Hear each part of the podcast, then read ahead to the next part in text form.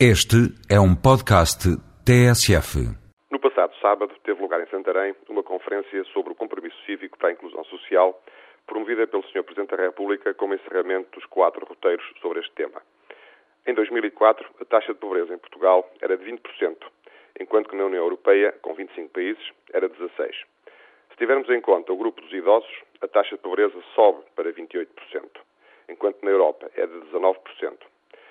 Recordo que na União Europeia, a 25, estão 10 países acabados de entrar. O que mais surpreende é o facto da taxa de pobreza em Portugal, há 20 anos atrás, ser a mesma de hoje.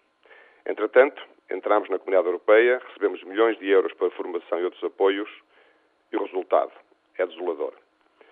Mas não são apenas os mais idosos que estão mais pobres. Também milhares de jovens sem emprego e sem formação profissional estão a ser excluídos do mercado de trabalho.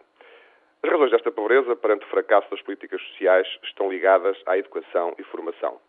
O elevado investimento no ensino não contribuiu para a coesão social nem para dar as competências profissionais, com destaque para as áreas técnicas, necessárias ao mercado de trabalho. Estamos perante um novo tipo de pobres que, tal como no passado, recorre à imigração. Mas sem formação, o valor do que sabem fazer é cada vez mais reduzido e penalizado pela globalização.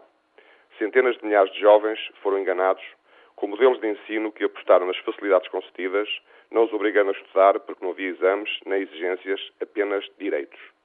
Noutros casos, o ensino ministrado não deu as competências necessárias, engrossando as dezenas de milhares de licenciados sem emprego. Mas o sistema continua a enganar-se a si próprio e a quantos nele confiam. Esta semana foi divulgada a notícia da inscrição de 75 mil adultos em centros de novas oportunidades para obterem a certificação das competências adquiridas ao longo da vida e, assim, receberem um diploma de estudos equivalente ao 12 ano.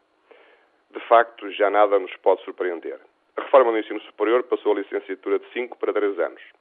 Nos cursos superiores são admitidos milhares de alunos sem o 12 e agora passou a ser ainda mais fácil ter um reconhecimento de 12 Tal como na pobreza, continuamos a não resolver os problemas de fundo, mas a dar títulos escolares que cada vez valem menos porque não são credíveis.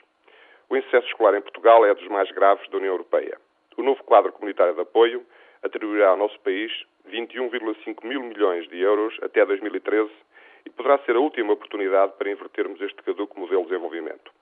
Poderá ser, até, que esta realidade e a concorrência imposta pelos do exterior acordem os responsáveis para tomarem as medidas que se impõem.